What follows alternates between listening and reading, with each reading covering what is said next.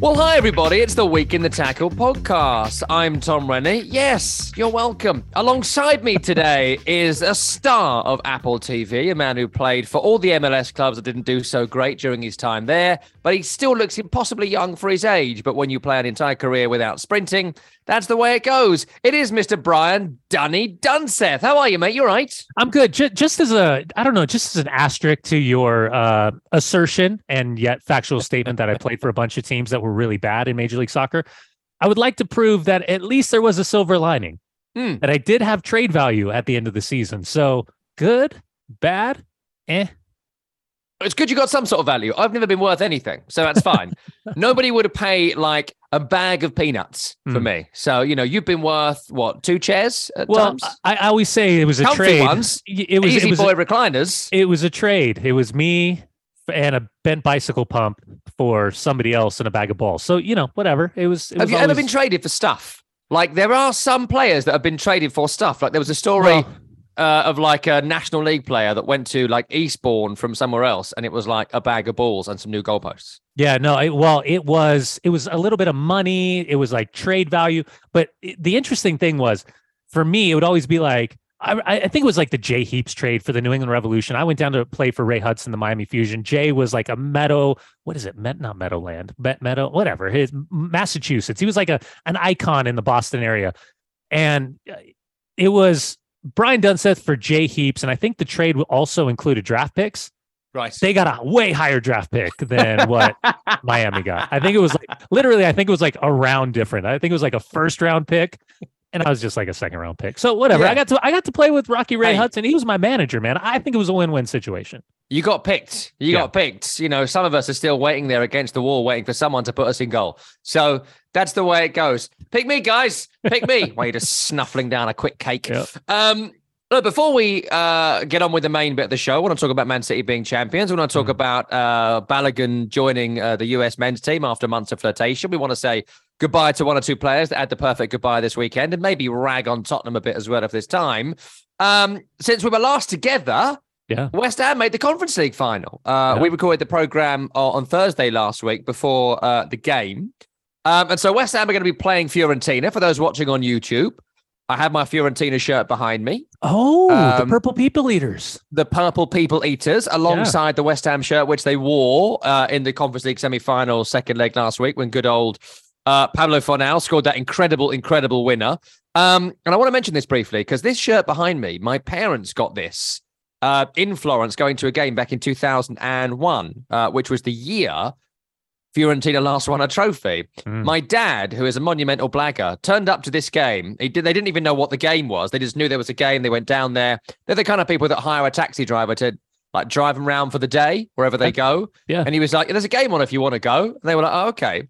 And so somehow, my dad flashed his uh, kind of West Ham membership card, and they thought he was on the coaching staff at West Ham. So they took tickets. they took my mum and dad through as if they were employees of West Ham United. So says my, my dad's story. I wasn't there. Didn't invite me. He flashed his season card and he got invited to the boardroom to have a meeting with some people at Fiorentina before the game. And it was a kind of um, a cup game. And Gabriel Batistuta was playing for Fiorentina at the time, back in 2000, 2001. And they went to a boardroom, had a bizarre meeting over wine about like West Ham as a football club and who they might be interested in buying. Watched the game from a box, met Batistuta after the game, and then got given a shirt or two, uh, two shirts, one for my nephew, one for me, as a gift. And this is the shirt they got as when they were posing as Harry Redknapp's like agents uh, in 2001 at Fiorentina. So there you, You go. know, you know, Rennie, you've told a lot of great stories. That might be the best story that did not involve you, but circumstantially did involve you. So, yes. by the way, it- it's a great jersey. I, I- think it's one of the most iconic, recogni- recognizable jerseys in world football. But I, I love the tie-in, by the way, because fast forward 23, 23 seasons later, here we are, are. and you're heading to Prague, and you're going to have a disaster of travel ahead of you. I mean, I'll, I'll tell you about that in a second, but I texted my dad earlier and I was like, oh, can you just tell me the story of this Fiorentina shirt again? Like, I've had it for years. It's well Yeah. worn. I used to wear it all the time. Um, and he was like, oh, I can't remember all of it now, but I do remember we met a player with a ponytail who played up front. I forget his name, Batty something. Which was just terrific. He was like, he had a Oh. ponytail. Uh, I can't recall, but he played in a few World Cups. Anyway, he was a nice guy. So excellent story, perfection. I think he's kind of taking the piss a bit, but it was funny. Um, so yes, I'm going to the game. So I went out to watch the game on TV on uh, on uh, Thursday night during the Battle of Alkmaar. Mm. Uh, I met Knowlesy at the weekend, by the way, our pal Knowlesy, uh, who was windmilling in alongside the geezer in the green shirt at Alkmaar. And he was he was literally he got a standing ovation when he came up to his seat, which is kind of to the right of the press bit where I was sitting. Um, and then I shook his hand afterwards. I literally had to wait in a queue to shake his hand, not like a formal queue, but ev- everyone wanted to do it, uh, which Yeah. was excellent. Um, but basically, I went out on Thursday night to watch the game, and then I was like, right, I've got to try and get a ticket. But you're in the pub then, so I couldn't sort it at one a.m. on the on the way home. So I called up my friend, managed to get a ticket for the game. Really looking forward to going. But then you're like, right, I've got to get from London to Prague now. No flights out of London on the day of the game from any airport. No flights out of Manchester. No flights out of Liverpool. No oh. flights Oh. out of Glasgow. There are no direct flights to Prague from any British airport on the Tuesday. The game is on the Wednesday. All I could do, I did get a London flight, but I've got to go into Munich. Got to wait in Munich for a few hours on Tuesday, then fly to Prague. Then on the Thursday after the game on Wednesday night, I've got to get up really early to get a 7 a.m. flight out of Prague to Frankfurt. I wait in Frankfurt for the day, and then I get a flight back from Frankfurt back to London. So Yeah. it's a three day, hundreds of pound trip. Hmm. There are no flights direct out of England to be booked to Prague. Um, there's a an estimate I read this morning that nearly 30,000 West Ham fans are going to be going over to Prague to fill four and a half thousand seats uh, that are available. Fiorentina are an incredibly well supported club as well. So they will send a big number two, I'm sure. And I'm hoping it's going to be a friendly and fun atmosphere because I've had my fill of getting punched in the face over the years. It's not fun. It's never been fun. And it's only funny if Knowlesy does it too. Jazz, as opposed to uh, adult men. Oh, where are the old jazz? I am jazz. Boom. Good luck, Sam. Uh, so you know, I hope it's all going to be fun. I hope it's going to be good, but it's going to be, um, yeah. I'm very, very excited, Danny. I've got to tell you, win so or lose. the- you've got two scenarios. By the way, I don't feel bad for you for a 7 a.m. flight. 7 a.m. flight's like sleeping in for me nowadays when I'm heading back but from. you're you're you're a real early riser. ear- you're I'm you're a trained riser, yeah. athlete. Yeah, it, my my return from Colorado was uh was I think I got to the airport around 4:45. 4:45 ish. Um, but you're doing international. It's a little bit different. I know you don't have like TSA pre-check and the clear, which I do. So it just kind of slide right through all that BS. We're not even in the Um, European Union, mate. Mean, it's going to be difficult. Oh, it's it's so so difficult. So here, here two th- two scenarios happen. One, West Ham lose, you make that flight. Mm. Two, West Ham win, you are not making that flight. And then I, I have I have packing questions. yes. I have packing questions. It's such a short trip, and you lot are so notorious for challenging bag size and uh, charging the extra 75 quid. It's an absolute desire, a d- disaster. It's a travesty. It's such a joke. It's such a con. So, what air you said British Airways are you flying, or what are you doing? Ryanair? or um, no, it's like Polish Air or something. It's not. It's Oh. not. It's not. EasyJet or British Airways. It's like uh, Yeah. yes, they're reputable, just not not English or British or American. So, what are you going to pack? Like, are you just going to do a small little backpack with like? I'm going to take a little backpack with me. Uh, well, I'm going. Uh, I don't want to give too much away here, but I'm not going to. I'm going to be in with the West Ham fans. I'm going to be in with the prawn sandwich brigade. So you got to have a jacket. So I've got to be. I've got to have a kind of smart cash blazer vibe. I can't Yeah. just turn up in. I, would- I, would- I can't wear club colors or. I No, mean, I no. don't, So you're going to wear go that sort of black anyway, with black with black. I already know what your look's going to look like. yes, It's going to be yeah. black slack, well, not even slacks. It'll be black like Lululemon stretchies. I was You'll thinking have- about wearing my blue suit. No way. You're not going to wear a blue suit. I was thinking about wearing a blue suit, cash summer blue suit. how, how? But you're going to go out afterwards.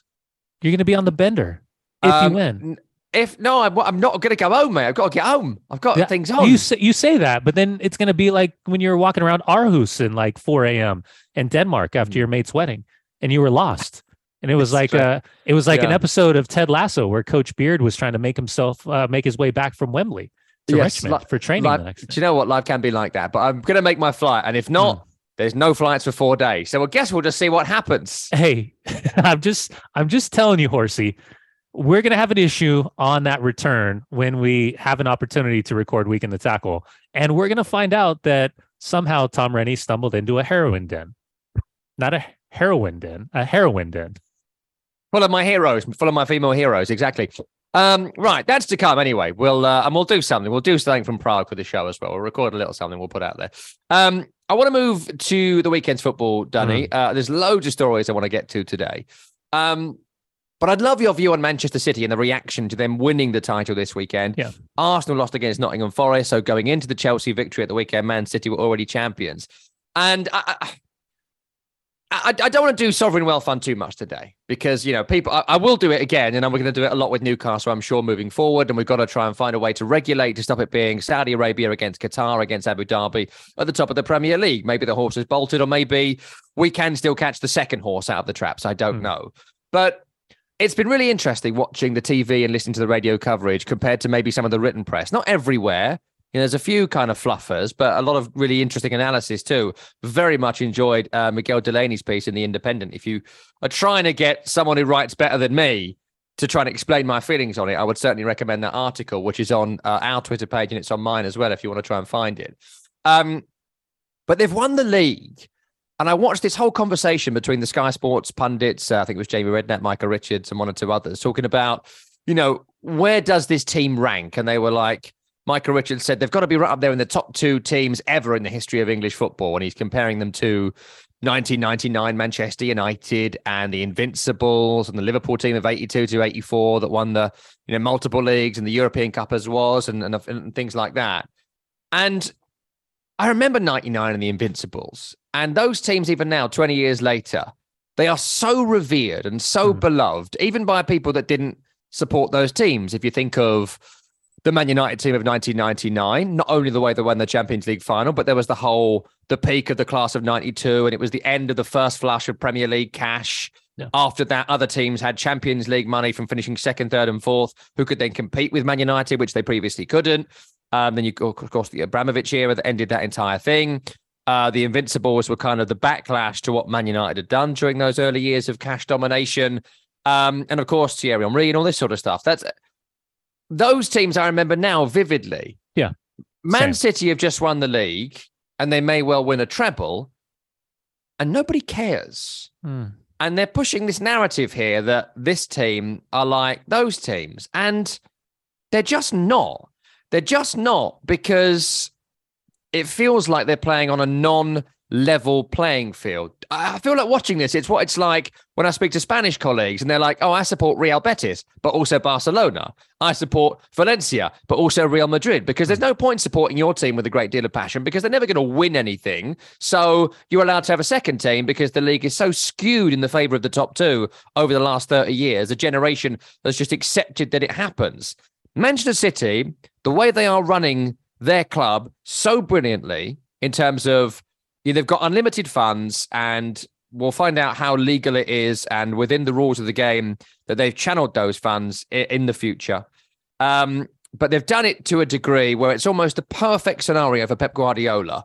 But what we've got now is City kind of murdering the league. And I mention this on Twitter and on shows a lot. And people say things like cry more. And I think, yeah, it's fine. You know, you're telling me to cry more. I'm lamenting the death of the Premier League. I'm lamenting the death of mm. English football. And you're kind of smiling as the blade sinks in. You're telling me to cry more. And I will cry more because I'm crying on your behalf. Mm. You know, we need to find a way to stop this from happening. And people will say, oh, there's always been a dominant team. There has not been a team dominant in England backed by a country. And the reason they could go on these incredible runs at the end of the season is because they can make 88 changes to their starting 11 across 36 weeks, whereas Arsenal can make 38. Arsenal's replacement is Reiss Nelson, and City's replacement is Riyad Mahrez, right? The, the resources for them are extraordinary. And with Guardiola there and the funneling of money and all the issues that are there, we will not catch them. We will not stop them. And in 10 years' time, when City have won 14 and 15 leagues, it won't just be me crying more. It'll be all of us hmm. until we can find a way to stop it. And I just feel like all this, oh, how good are they? I, mean, I had a little conversation with Darren Lewis in a couple of days on Twitter of the Mirror. And we were saying, look, it's not about how great they are. I'm saying how great they are. I'm saying it. Guardiola's a genius and maybe the greatest coach ever. The mm. team play extraordinary uh, football that we've never seen before. They're tactically creative and inventive and brilliant, but they're still murdering us They're still murdering all of it, and we've got to try and stop it. And I feel like, Danny, the whole conversation about how great they are is not taking into account this full and really important context. These days aren't those days. Yeah, I, I'll attack it from a slightly different angle. Uh, while I while I uh, completely understand where you're coming from, and, and I take all those data points in due course, I think what we're seeing now is an evolution of ownership, right? And we we've been calling for the influx of clubs to be saved in the injection of cash and doing it a certain way. And as you do it a certain way, the haves or have nots are still the haves. I mean, listen, I know we're talking about countries, but we're also talking about extraordinary sums of money that are being leveraged through significant banks and income backers that are, and I'm looking right now at what's happening with Everton, um, the decision to sell to to certain groups. And I think, you know, from the individual, where we've seen clubs like we'll use Everton for a second. Moshiri, we're looking at uh, the Glazer family. We're looking at Stan Kroenke and his son, and how that all kind of plays itself out. Let let's let's not mistake anything here. These are still billionaires, and they're they are still in. There's still the influence of significant amounts of money that are available, but it's different. It is different. Hmm. So I think through the evolution of the haves and have-nots, and and and again, you go back in the reference points. Go back to '99 I can remember when Roy Keane was what the first fifty thousand pound a week footballer, and the significance of okay, what would the wages look like? Mm. How how clubs could offer significant wages that broke this barrier of 10, 15, 20k a week all of a sudden into 50 grand. How that could significantly sway individual players to leave their clubs because it was such a significant pay packet that could alter the future of them and their families. That mm-hmm. was the first initial conversation. Then all of a sudden, it was not only just the European players and the European coaches and the European influence and the changing the name and the Champions League money, but then it was the ownership groups that were coming in. And I think what we didn't realize, and, and, and I'll go back to the Abramovich era. I think in, in real time, what we didn't realize was we were kind of starting to see what the future of the Premier League would look like. But mm. again, we only we only thought about it from the complexity of individual owners with kind of the leverage of banks backing them. Now it's it's in a whole different conversation, right? Because mm-hmm. we saw what PSG started to do. And the history with PSG, with Thiago Silva, with Zlatan Ibrahimovic, with Edinson Cavani, and seeing kind of what the future looked like, albeit in a completely different league, right? The Farmers League, league. Oh, okay, they dominate year after year, but still the ultimate goal was to win Champions League. The same things happened to Manchester City. Differently though, because now you're talking about significant sums of money with a purpose, with a direction, with an idea, with leadership, with a well laid out plan, with an ex- incredible ability to execute and to continue to build upon what they had done previously. And now, Tom, we're we're looking at the I think again the evolution of what this continued look mm. is going to be for the Premier League. And that is a nuclear arms race to mm. have the backing and the spend and see who can quote unquote compete. And, and again, they're investment pawns, right? Everything is a pawn to these global markets now that are willing and capable of investing in the highest profile league in the world, and that is the Premier League. So there's no way to stop it. The the cat's out of the bag.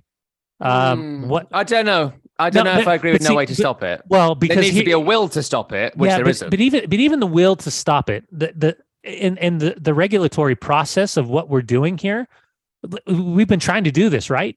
We mm. we've been trying to see who's in charge, who's got the best idea, how do we go? But then also, by the way, the morality scale every 3 or 4 years really tips in one direction or the other. I just think when I say there's no way to stop it, my it, that falls into the question of how do you regulate it? Who's in charge of the regulation? What's the mm-hmm. application of the regulation? Because by the way, we've been talking about financial fair play. Sorry, Tim. Mm. We've been talking about all this bullshit around transfer windows and and suspension. Sorry, Tim. And at the end of the day, none of it matters. I don't it doesn't agree. even put a dent. I disagree completely. What these clubs are trying to do and what they're capable of doing. Because listen, no. it's not. It's nothing. It's monopoly money to them. They get away with everything. Imagine Danny, to get away with everything imagine, Danny, what they would have done if there was no regulation. The mm-hmm. regulation is weak and not fit for purpose, and it doesn't go far enough, and it is not in any way protected competition. Financial fair play is not Not protecting all. competition in France. It is certainly not protecting the Premier League, who thought No. they'd be protected by being this hyper capitalist model. But all the uh, investment funds um, and all the hedge funds and all the kind of private financiers, all those guys, all those guys might be billionaires. They are paupers compared to a sovereign wealth fund. They are paupers compared to the public investment fund of Saudi Arabia coming in at Newcastle. They have no money. They are nothing. They are street beggars compared to the money that is coming in now. And I still think that without that regulation in place now, the inequality that's grown and grown and grown and grown and grown, it'd be we'd, we'd already be long lost. Right now, there is still a way to claw it back, but there needs to be a will to do it. There needs to be independent regulation. There needs to be someone actually looking out for the good of the game. At the moment, I don't think anyone is looking out for the good of the game. I think they're looking out for, um, you know, the, the how much money is being made for everyone, and there's nothing wrong with that. That's been the 30 year model of the Premier League. But, but back then, in those older days, there wasn't a country who could afford. You know, we spoke about transfers and how much praise there was for for, for the transfers Man City have done, the caliber of and, and the signings they've made, and how good they've been. But to Miguel Delaney's article, well, there's a great quote he put in there, which was, "It's not that City always spend the most, and that's right. It isn't that. Correct. It's that there's no financial risk. The state has limitless funds. They have a safety net to make as many errors as they want. The fact they haven't made er- error, errors or that many doesn't matter Yeah. because they've created a marketplace where Jack Grealish is worth 100 million pounds and Declan Rice is worth 120 million pounds and Ake, bang average Bournemouth centre half, is worth 50 million pounds. They've created that market. They've created the ecosystem. And then suddenly no one else can compete. So some company comes in to try and compete and they think they're competing for a bit. And then the Saudi investment fund or the Abu Dhabi investment fund go, double it. Should we just double it then? And then they just double it. And then we think, oh, no, wait, they've broken the regulations. And they say, well, no, they haven't. What regulations? Here's our 750 lawyers to say we haven't broken a regulation. What are you going to do about it? And they can't go to an independent arbiter. They go to the Premier League, who let them do it anyway, because there's no independent arbiter to do it. And so this is why taking it back to the weekend, they win the league. And I think people don't hate Man City. Hmm, I think all. people don't love Man City. I think they think nothing of See, I- Manchester City. No, see, I, I I would disagree on that. I, I, I would disagree. I, I think you can. I think we are at the point now where there is a majority of just football fans that don't necessarily have any skin in the game, that don't necessarily because I think we're we're in a weird point. You you're you're like a you're like a unicorn. Um, and, and I like kind of shudder as I say that. You are you are of a generation because of your locale where you grew up, you have a singular team. There is nothing else that you care about than your team. But I can promise you, being over here in the States and Mm. speaking from more of a worldwide recognition, that we're, we're, we're starting to see something completely different. I'm a Manchester United fan, right? I like and I enjoy clubs from other countries and leagues. I can watch them. I'll tune in. I, they pique my imagination and I watch them for fun. But I'm still a Man United fan. Hmm. But I'm different because I'm watching all my kids and all their friends. They're not team fans anymore. They're individual fans. They are falling in love with individual players and they have no loyalty to the club that they play for. They will buy the shirts and they'll rep the team and they'll support them. And guess what? The moment that the fucking player is gone, sorry, Tim, I shouldn't have cursed right there. It slipped out. I apologize. They will follow that player to the next team. For example, nothing, yeah, but there's nothing wrong with that. No. that. That's a perfectly acceptable thing to do, but, But- that shouldn't fall within the Premier League But- encouraging no, that. no, no, no, no. But what what I'm trying to say is, you are now, you are now, we are now in a generation of football fans that they can displace all of the conversation with Man City on the backside, right, wrong, or indifferent. They can displace it, and they can tune in and watch Kevin De Bruyne pull the strings. They can tune in and watch Erling Haaland bag goals left and right. They Mm. can tune in and just enjoy the housery, dunsethery, the dark arts, if you will. Sorry, Tim, it's really slipping today. Of Rodri and the way that he breaks up plays. They can watch Man City play and enjoy the way that they can systematically take a team apart with that type of possession and create those goal scoring opportunities and say, man, they are so fun to watch. And separate the two. And that, and that's this is the complexity of the conversation. Yeah, yeah. you're allowed to have a cognitive dissonance about how a club is is good or not. Like if I watched a game I don't know. I know from another sport and I didn't know anything about it. I could be, oh, this good, this guy is really good at it. But at some point, they've got to have someone to play. And at some point, you know, Spanish football holds no interest in me because Barcelona or Real Madrid might win it. Mm. That's not interesting. That's in no way interesting. It'll never be interesting.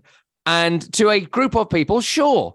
Sure, a teenager in Atlanta might be like, I'm a fan of Vinicius Jr., and so I'm going to want him to win. And when he goes to Chelsea, he'll follow him there. There's nothing wrong with that. And I just I just think that's a separate conversation. The hmm. conversation mm. is we've got to encourage competition in these leagues. I don't buy that every single new follower of soccer only follows individual players. I still think teams are massively important, competitions are massively important, but they won't be important anymore when there's only one team that can win it. Mm. And what we should be doing is encouraging a concept and league where at least there is, if not a level playing field, then a possibility of competition. And when a team is winning at five of six, and to beat them, you've got to get 99 points or whatever Liverpool got that year to finally win the league. They came second on what, 98 points? It shouldn't be like that. And it shouldn't be that you can afford to go to Leeds United and say, give us Calvin Phillips. Yeah, it. Give us him. Sorry, Tim. And he plays his first start in game week 37 of the season, and Leeds get relegated, and they can afford to have that massive, monumental 60 million pound risk. And there is no possible um, damage done to Man City because of that. They can allow Jack Grealish at 100 million pounds to sit on the bench for a year before he comes good for them. Well, the issue is, yeah, it's great for Jack Grealish, I suppose, after a year, but no other team could possibly afford a hundred million pound waste of space for 14 months. Could Arsenal afford Pepe? Could Man United afford Jadon Sancho? They couldn't. And these are the elite of the elite level clubs with the huge billionaire backing. But their billionaire money is a coin in a fountain compared to the Saudi Arabians and the Abu Dhabians who own the fucking lake that the fountain is in. That was torturous, that analogy. I know, but I think you need to it. apologize. You need to apologize. You oh, sorry, Tim. Yeah. Sorry, Tim. Annoys me. Well, but that's it, where I think the indifference comes yeah. from. There was a general indifference. And I am a West Ham fan and I want my team to win, and everything else is broadly nothing to me. But also, I loved the Man United 99 team. I loved the Invincibles. I loved the the entertainers at Newcastle United. Uh, I love the current Brighton and Hove Albion team, who I have yeah. paid to go and watch um, the the England team that got to the European Championship final. You know, there's loads of teams I can think of that I loved them. Um, but this Man City team, it ain't going to be one of them. Even though mm. Kevin De Bruyne might be my favourite player I've ever gone to see, to your point from earlier on, but wouldn't it be better to see him? I don't know, challenged a bit more. Mm. Do I have to wait for the golden goose to stop laying eggs before people realize that I'm right on this? I don't, I don't know. Maybe I do. Yeah, I I just think as a subtopic, there there's there's a I think there's a wider audience that likes watching this situation play. Or sorry, sorry, doesn't like enjoys yeah. watching the complete circus and disaster that is Chelsea Football Club since the departure of Roman Abramovich for all the obvious reasons and watching how Todd, Todd Boehly has come in and displaced everyone and thought that he could just splash the cash and throw the money at it, and that would have the that would that would solve all the solutions. Uh, checks notes, yes, 12th position, minus six goal differential, just 43 points. Uh, who has more? Oh, yeah, Crystal Palace, Fulham, Brentford, Aston Villa, and our beloved Brighton and Hove Albion, who is everybody's favorite second team at this point. Let's talk about the relegation battle in the Premier League. Goes down yeah. to the final day. I, would yep. love your view on this, Danny. Leicester City, they went to Newcastle on Monday. Mm. Victory over Newcastle, and they're out of the relegation zone. A draw takes it to the final day, but on the final day, Everton had Bournemouth at home, huge favourites to win it. Um, I know Newcastle away is a massive, massive task and a massive undertaking, but they went into the game to try and get a draw, which they did, which means they have to win on the final day and Bournemouth have to get something at Everton, which is incredibly unlikely. Mm. What did you make to Dean Smith going into a must win game to not lose? It's the complexity of the end of the season challenge. And and I would always, you know, we we've we've done this the last couple of seasons where we get in the final 8 match days and we have this unique conversation and we do it on grumpy pundits on fridays where we get around the grounds and we make our official picks you're doing terrible this season so bad um, and and, and we we try i mean on, on any part of the normal season you say newcastle wins this game with the way leicester city's game uh, season is gone 3-0 3 1, 4 1, maybe, um, just because that's the season. But then there's the pride element, right? There's the, the, the pride. And, and I keep saying, having been a part of a relegation battle in my career over in Europe and Sweden, um, it's different when you're a local player. It's a different when you're a local lad. It's a difference when you and your family live in the locale. If you've come in from the outside, and we had Russian players, we had uh, players from Finland, we had players from England, we had players from Bosnia and Serbia, we had American players, we had African players. It just hits differently because we know our career will move on. If you are relegated, your career. I always use the Shaqiri incident, Stoke City, little pop tart staring out in the distance. Hmm, just just looking out. Yeah. Okay. Well, off to Liverpool. 12 million pounds cash in. Like there's no punishment for relegation. We we do the thing where we're like, oh, shame, shame, shame. We ring the bell. They were relegated. The players don't care. Hmm. I mean, they care, but they don't care. They care, but life moves on. They care, but potential better opportunities happen. Um, so I give there, there's there's it's such a unique dynamic, and I know so many players, ex players, have talked about what it's like being in these battles and what the mom, the momentum looks like, what the the monumental tasks feels like, and it just comes down to gray area. It's it's less about tactics. It's less about you know all all the different things that happen. It's sometimes just all up here. It's less the physicality of the game. It's just the focus. It's the gray area. So in matches like this, credit I'll just say subsequently gives Manchester United the opportunity to clinch third place because they did not win. So yay, yay for me. Uh, good job, Leicester City. Uh, on the flip side, um, they're comfortable. They've booked their spot in Champions League. And for Leicester City, it's now come down to the final. I don't have a problem with teams playing not to lose. And mm. I think with the city, the, the season that Leicester City has had, I think dropping James Maddison and and you know, uh, making adjustments and keeping the game in front of them and being difficult to play against. It's everything we've heard from Big Sam and Leeds United since he took over three matches ago. So, not surprised. Give him credit. Put the point in the back pocket. In games like this, you, you just want to give yourself an opportunity to survive. And I think that's exactly what we saw from Dean Smith and Leicester City. So, credit to him. Um, yes and no. I, I, always go back to Alan Curbishley here. Um, when Alan Curbishley was West Ham manager during the Great Escape season in 06, 07, Carlos Tevez and all that sort of stuff. And he came in and West Ham lost a game 4 3 against Tottenham. And they were 3 3 in the last minute. And they sent everyone up to try and score a corner. They didn't. And this guy, Paul Stalteri, oh, yeah, uh, who Canadian. Tottenham fans always lord over me. Well, yeah, exactly. One of those guys that you know, is a quiz question answer uh, that always makes kind of West Ham fans grimace. And he got up the other end and scored this 92nd minute winner or something like that, very late. And they said to Curbishley afterwards, "Why did you? Why did you send everyone forward? You had a point there." Hmm. And he said, "In the relegation battle, wins matter. Hmm. Three pointers matter. A draw does nothing for us here. We've got to try and win a game in the next three. If it's not this one, it's got to be the next one. Three draws isn't going to get us there because we need to get something else after a win. A win has to come first.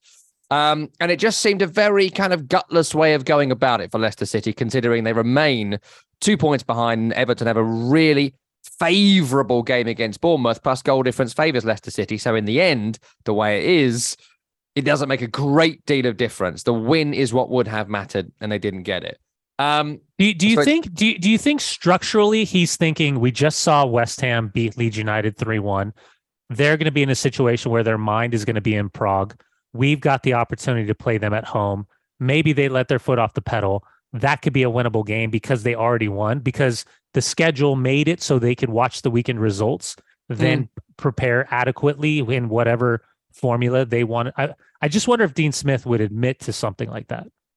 I mean, I wonder if the game plan changed when Yerry Mina scored that hundredth minute equaliser. Yeah, for sure. Um, yeah. As soon as that happened, he thought, right, a point's now a good result. Whereas if we go there and get nothing, it wouldn't have mattered so much. I mean, potentially that's part of the thinking, but um, it, it just seemed odd. And maybe in previous games, the Fulham game, for example, when he went mm. all out attack, if he'd have gone all out defense two games ago, yeah. you know, he seems to be completely changing the, the way the team plays out of pure panic and desperation game by game and, and West Ham have got like a 10 or 11 day break before the game again against um, Fiorentina in Prague. So they'll they'll play their strongest team. I mean, yeah, you're, you're concerned about injury and whatnot, but I mean, you'd fancy Leicester in that game, but you fancy Everton anyway.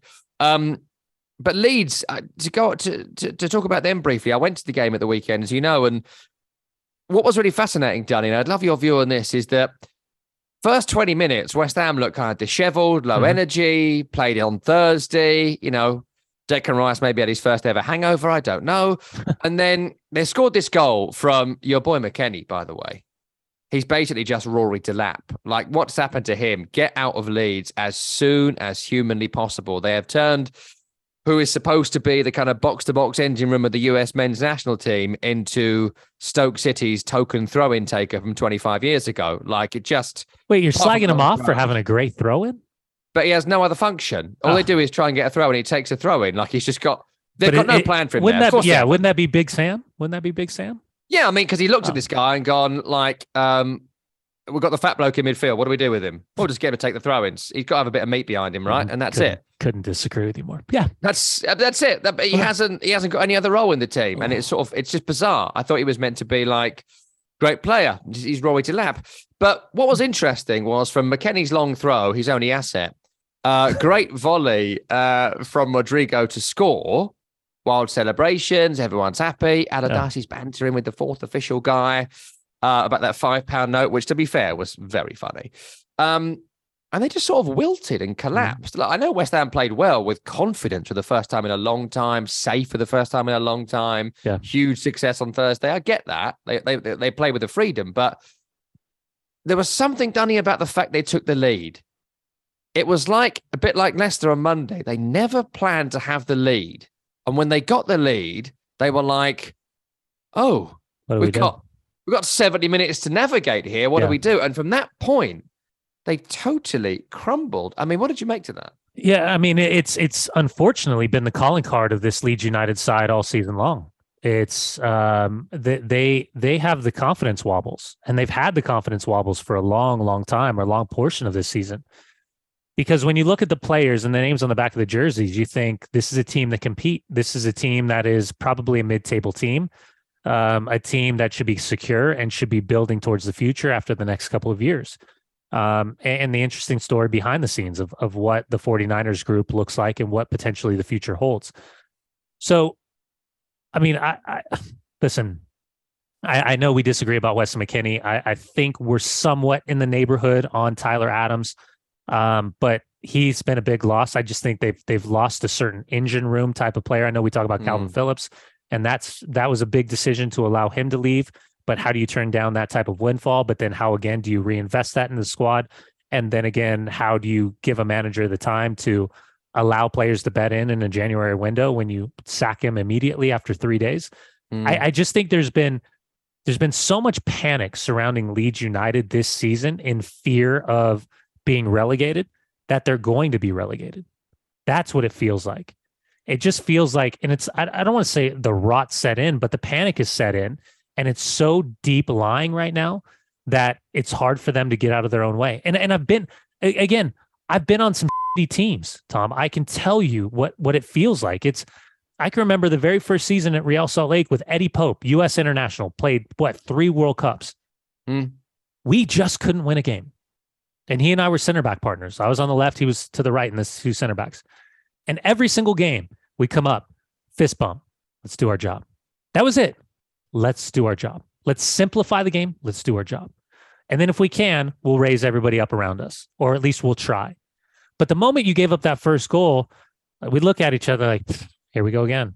Mm. Like, here we, and, and by the way, what also happens, even when you get a lead, you kind of look at each other, and go, "Pfft, I don't know, man. I don't, I don't know if this group can hold it.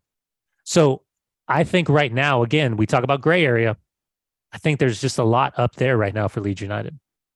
Um, final day of the season this coming Sunday. Um, all three teams going down from the Premier League this year will have been in the league last season. All three newly promoted sides are staying up. Uh, no time for it now because I want to get to some other things, but I will just briefly mention um, Morgan Gibbs White. Uh, I won't do an apology because I don't believe in apologies, and I thought he was pretty useless before, and I think he wasn't amazing in the Premier League.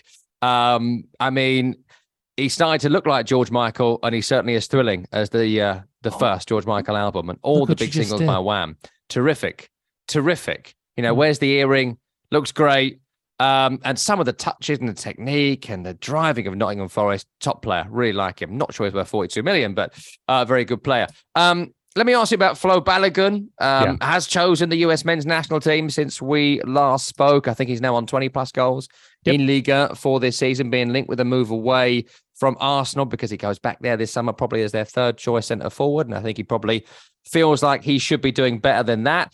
Um, Danny, your thoughts on Balogun? We knew it was going to happen, but it now being confirmed that he's a US men's national team player. And how would you like to see the next maybe six months to a year of his career develop? Yeah, listen, I I know that we had a little bit of banter back in what was it March uh, when I got done with the games down in Orlando and he was down in Orlando and he was obviously uh, batting his eyes at U.S. Soccer and U.S. Soccer was batting his eyes back at him. I think what people also need to say or understand is not only was he born in the United States, but he'd already played with the U.S. under 18s at a tournament, so he'd already had a, a, a cup of tea with the U.S. system, albeit not with the men's national team. He played for the England U21s the difference in the complexity of this for us is, and I'm saying us as US soccer, as a US soccer nation, it's the most important position that we never have had an answer for for a long, long time. Since Jozy Altidore, since Brian McBride, it's it's been it's been a, a, four, I'd say a, a six to eight year gap where we haven't had a legitimate goal scorer. And we've had a bunch of li- little hype players. You know, we've talked about Ricardo Pepi and we've talked about Josh Sargent. And we've talked about Jesus Ferreira and we've talked about who could essentially play that number, the, the Haji right at the World Cup.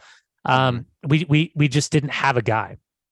And I think that's what's so exciting is because you see a, a, a young man, 21 years of age, come through the Arsenal Academy. You know, he, he's went on loan last year at Middlesbrough. This year, he's gone Ross, or however you guys pronounce it. How did you, how did you, Ross? Ro- Ross? Yeah, I I think would it's just say, Ross. I just say Ren. Yeah, Ross. I think Ren is Ren's, but Ross. Yeah, Uh, Ross. and to to score as many goals as Latan did in his debut season in France is just kind of a it's a marker for us to celebrate. And again, I know for you guys, he was nothing more than a potential product in the system. Your attacking players and the attacking players that we see are are pretty extraordinary. But for us, this is a guy that's a plug and play. He's an immediate plug and play because he runs the lines different than anyone else that we have.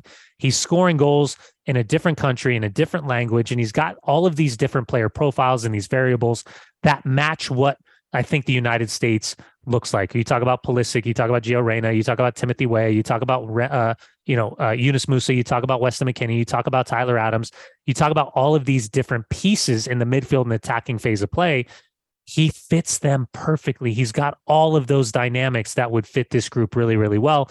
Plus, he plugs into the same style. And listen, he he's got friends on the team. He's got he's got a group that he's already been in contact with. And I think for me, what it really comes down to, and because we're a dual nation, you guys are similar. Um, but it's always, you know, like we're kind of like quote unquote second choice. And I think the difference is England's always premier choice. It's number one choice. It's primary choice. If players go and play with different countries, it's usually their birthright ability to then go play for them should they be not good enough.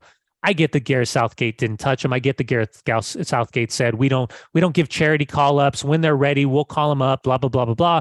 It's a different group. It's a different system. It's a different dynamic. So I'm extremely extremely excited. You can tell by the way I'm rambling on about this. Um, I was I was down a part of the broadcast schedule when this was kind of happening in Orlando. So to see this get over the line and to see him kind of talk, listen, it's about what I want to be a part of. It's the group I want to be a part of, my ties to the United States. I feel this. That's what every US men's national team fan wants to hear. It's not, hey, I'm here because I didn't get called into England.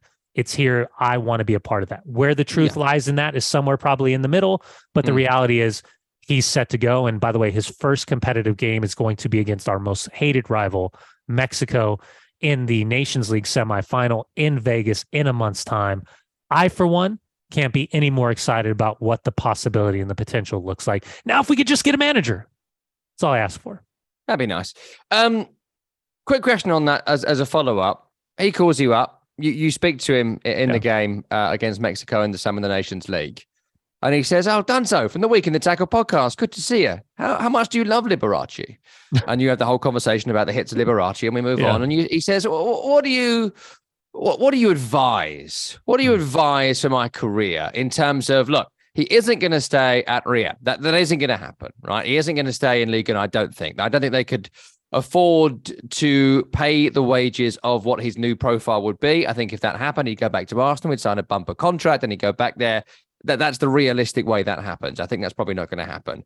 I don't think Arsenal are going to keep him. I think they've already got Nketiah and Jesus, and I think that has he done enough to displace either of those two players in the Arsenal squad? I don't think so. I mean, I'm here to be proved wrong, but from what I've been able to see, I don't think so. And I know that Arteta rates Nketiah as number two quite highly, and Jesus is Jesus. So there's going to be a move. Is it upper level, mid level Premier League? Is it further up the league table? Is it to Germany, to hmm. Spain? I mean, there's going to be a lot of clubs. There's going to be a lot of options. Yeah. What sort of level, at least, of club, if not a club in particular, would you recommend? Yeah, I, am only saying this because I saw the link and I think it makes perfect sense because of the age of the two strikers that are at the club currently.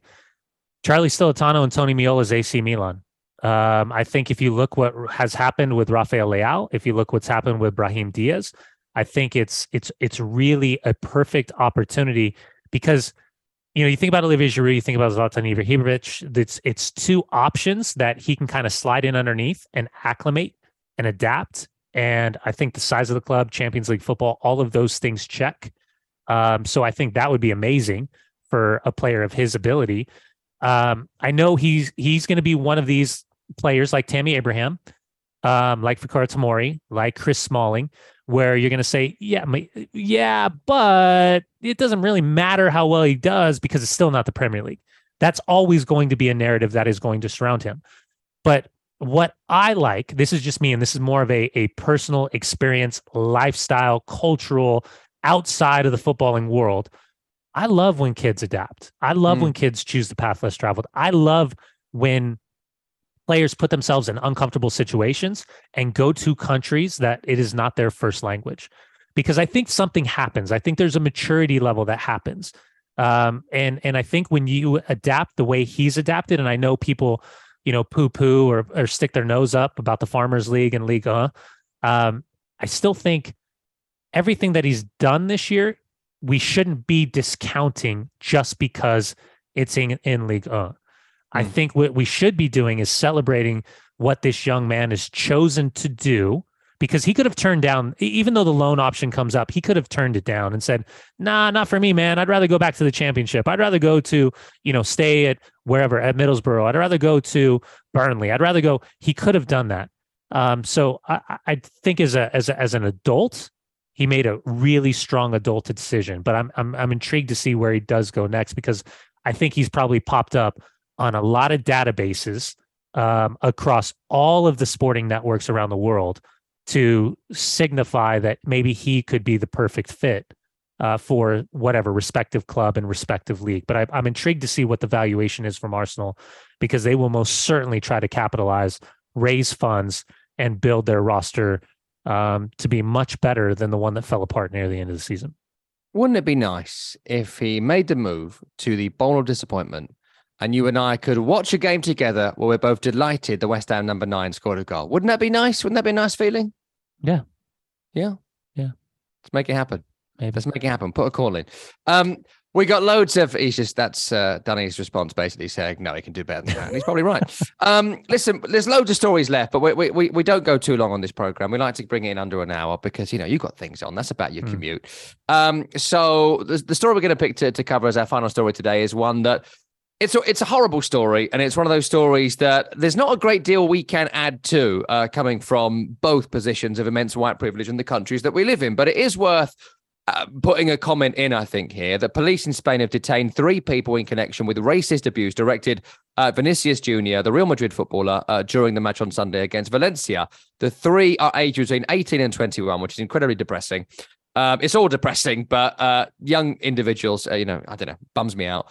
Um, the incident against Valencia at the weekend has sparked massive outrage in Spain and Brazil and around the world from a lot of people, not kind of La Liga or the authorities in Spain, but individuals at least. Uh, Luis Rubiales and Javier Tebas, I don't think have come out of this particular situation well. Rubiales is the head of the Football Federation, the, the La Liga president uh, is Javier Tebas. Um, I, I, you know, I, I've been aware of the story, obviously, Danny, and uh, you know, racism is is abhorrent. Um, but we'd seen the the effigy being hung of of Vinicius Junior at the Athletic game. Yeah, that was like September. you Yeah. know. Yep. Um, Vinny Jr. put out a video on his Twitter page of the of like nine times this season where he has been evidently and obviously racially abused in games. Um, the weekend, he he quite literally sort of stopped the game and said, "It's that person, that individual. Can we do something about this individual um, that's being and- overtly and still racist?" somehow got stadium?" sent off, and still somehow got sent off. The yeah, I, I'm I'm I'm boiling right now. Sorry, I mean, cut so. I'm just laying it out for the people that haven't seen the story, Yeah. and then we'll obviously get your your whole thing on it. Um, Yeah. But look, we're in a situation now where um, Vinicius Junior has basically said that Spain to outsiders, to people in Brazil, as a racist company. The Brazilian president Lula has come out Yep. and basically stood in solidarity with, with uh, Vinicius Junior. We would certainly stand in that position as well. Uh, Dunny, uh, yeah, give us your your thoughts on this and just what on earth is going on and what on earth happens next. Yeah, it, it, it's it's my my blood is boiling watching this, and I and I couldn't believe what I was seeing at the weekend. Um, again, uh, coming from a place of white privilege, just and I know I can I can never verbally weave the web that needs to be said here publicly, but I do think that you and I spoke about it before the start of the show, and as much as we don't want to talk about, we need to talk about it because we need to continue to shine the light on what's happening to Vinicius Jr. Um, because we can say it's uncalled for, it's despicable, it's disgusting, and it won't even come close to what we're watching in real time.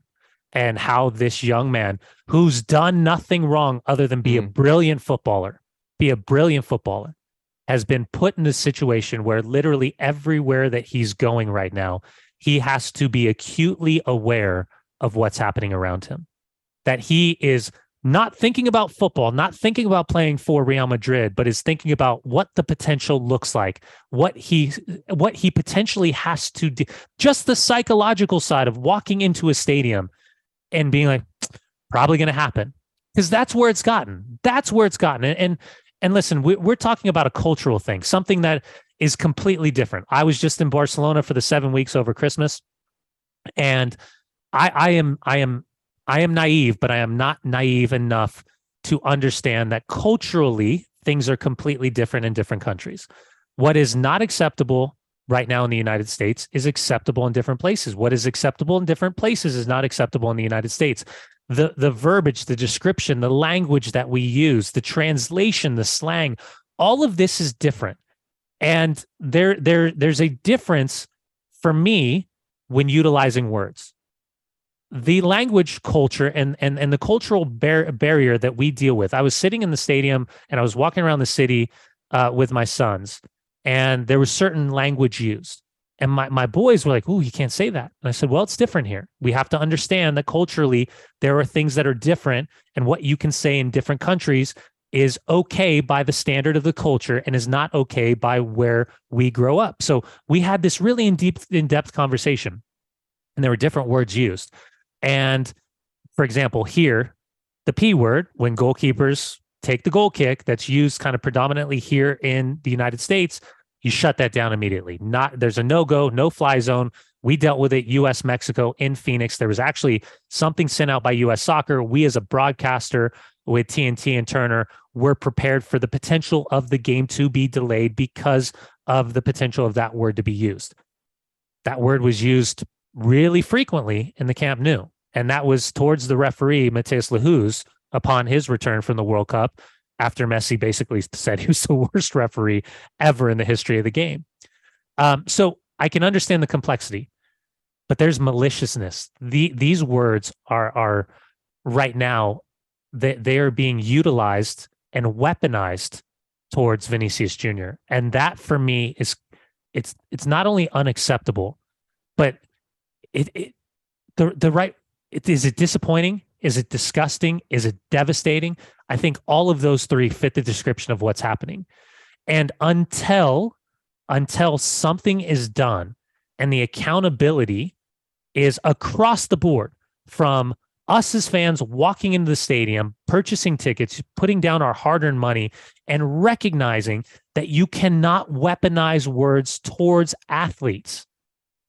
That's just the starting that that's just the starting programming um i don't i don't think we make a dent into what's happening and i, and I think ultimately what will happen and, and i'm going to hate to see this for real madrid fans is there's going to come a point where it's not about the football it's not about the club it's about Vinicius Jr., an extraordinarily talented young man who does not deserve any of this, pulling up stakes and saying, you know what? I'm not doing this. I'm not doing this anymore. And just walking away. Being put in a situation where he has to walk away from the game in Spain to just live a correct life, live a, live a norm and decent life, normal and decent life that does not include him being subjected to this abhorrent, disgusting behavior that we've seen him subjected to this season.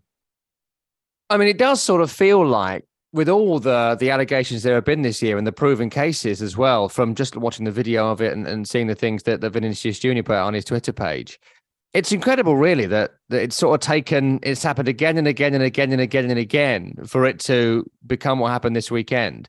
And I, would read, I mean, I, again, I always say this to our listeners. I don't know enough about kind of other countries, other leagues. I learn it in conversation with guests we have on our SiriusXM FC shows. But La Liga have no power to close stadiums and can only report racism to the authorities. Hmm. So that whole there has been a huge, and some of the videos he's put out. I mean, it, it genuinely is. Just go, to, I mean, go to his Instagram page. Yeah, yeah just go to his Instagram page. I feel like shocking doesn't quite cover it, but I wasn't no. quite prepared to watch it. And I take your point completely on the cultural differences on this word, on that word, the other. Absolutely. Um, but th- th- he, th- those words are being weaponized towards him. Yeah, absolutely. they, they the, the words that are being used in the manner in which they are verbalizing them, the the people that are choosing to use those words know exactly what they're doing, and that's the that's that's the scariest part for me, mm. because you can call there's a lot of names that you can call athletes and and I've been called a ton of names. Sometimes yes. I even giggle at some of the names. But when you are utilizing their race against them, that that's to me, it's my I can't wrap my head around this. Mm. I cannot wrap my head around utilizing the the color of someone's skin against them and weaponizing it against them over and over and over. And to those that play, to Javier Tebas and La Liga, to Luis Rubiales and the Spanish Footballing Federation, to whoever runs, and I don't, I apologize, I don't know the, the verbiage for their refereeing organization, but even to the VAR who chose not to show Vinicius Jr. being chokeholded from behind, only showing his reaction afterwards in a moment of pure despair as to what's happening on the field. Uh, he's been let down. Mm. He's been let down by everybody around him, with the exclusion of Real Madrid Football Club, Carlo Ancelotti, and the, the support system that he has. And, and, and I applaud Yunus Musah for coming out publicly to to and speaking to his own fan base, saying that if you are basically weaponizing this word and ca- calling him, I don't even want to say what he said. If you are doing that, you're doing it to me. You're doing it to me as well. This this is what we're trying to stamp out. We've been talking about stamping out racism on the field. We've been talking about for years. Oh, look, disgusting behavior. Look what's happening in Italy. Oh, disgusting behavior. Look what happened with with with Hungary, uh, with their national team stadium. We've been talking, but why haven't we been shining the light on what's been happening? And I think now we're starting to by having these really uncomfortable situations. But as you can hear in my voice, like I, I get infuriated, infuriated watching this happen. And I mm. know I'm not alone. I know I'm not alone. And I know nothing will come of this conversation, but at least if we can continue the conversation and continue to shine the light on how despicable this situation is that Vinicius Jr. is dealing with, hopefully that is part of the momentum that builds to some type of solution. And if it's not an immediate solution, hopefully there is a long term solution that where all the pressure that continues to build on what is happening right now, that at least we're trying to play our part in this conversation. We're out of time on today's program, which is fitting because the other topic I really wanted to do today was the fact they added 10 minutes of additional time in every single game. But we aren't going to be able to cover that on today's program. We may well get to it on Friday's predicts the weekend. The final predicts the weekend of this season. Uh, this has been the Week in the Tackle podcast. That is Brian Dunseth. I am Tom Rennie. Tim Horsey has the arduous job of producing this program, and we'll see you next time.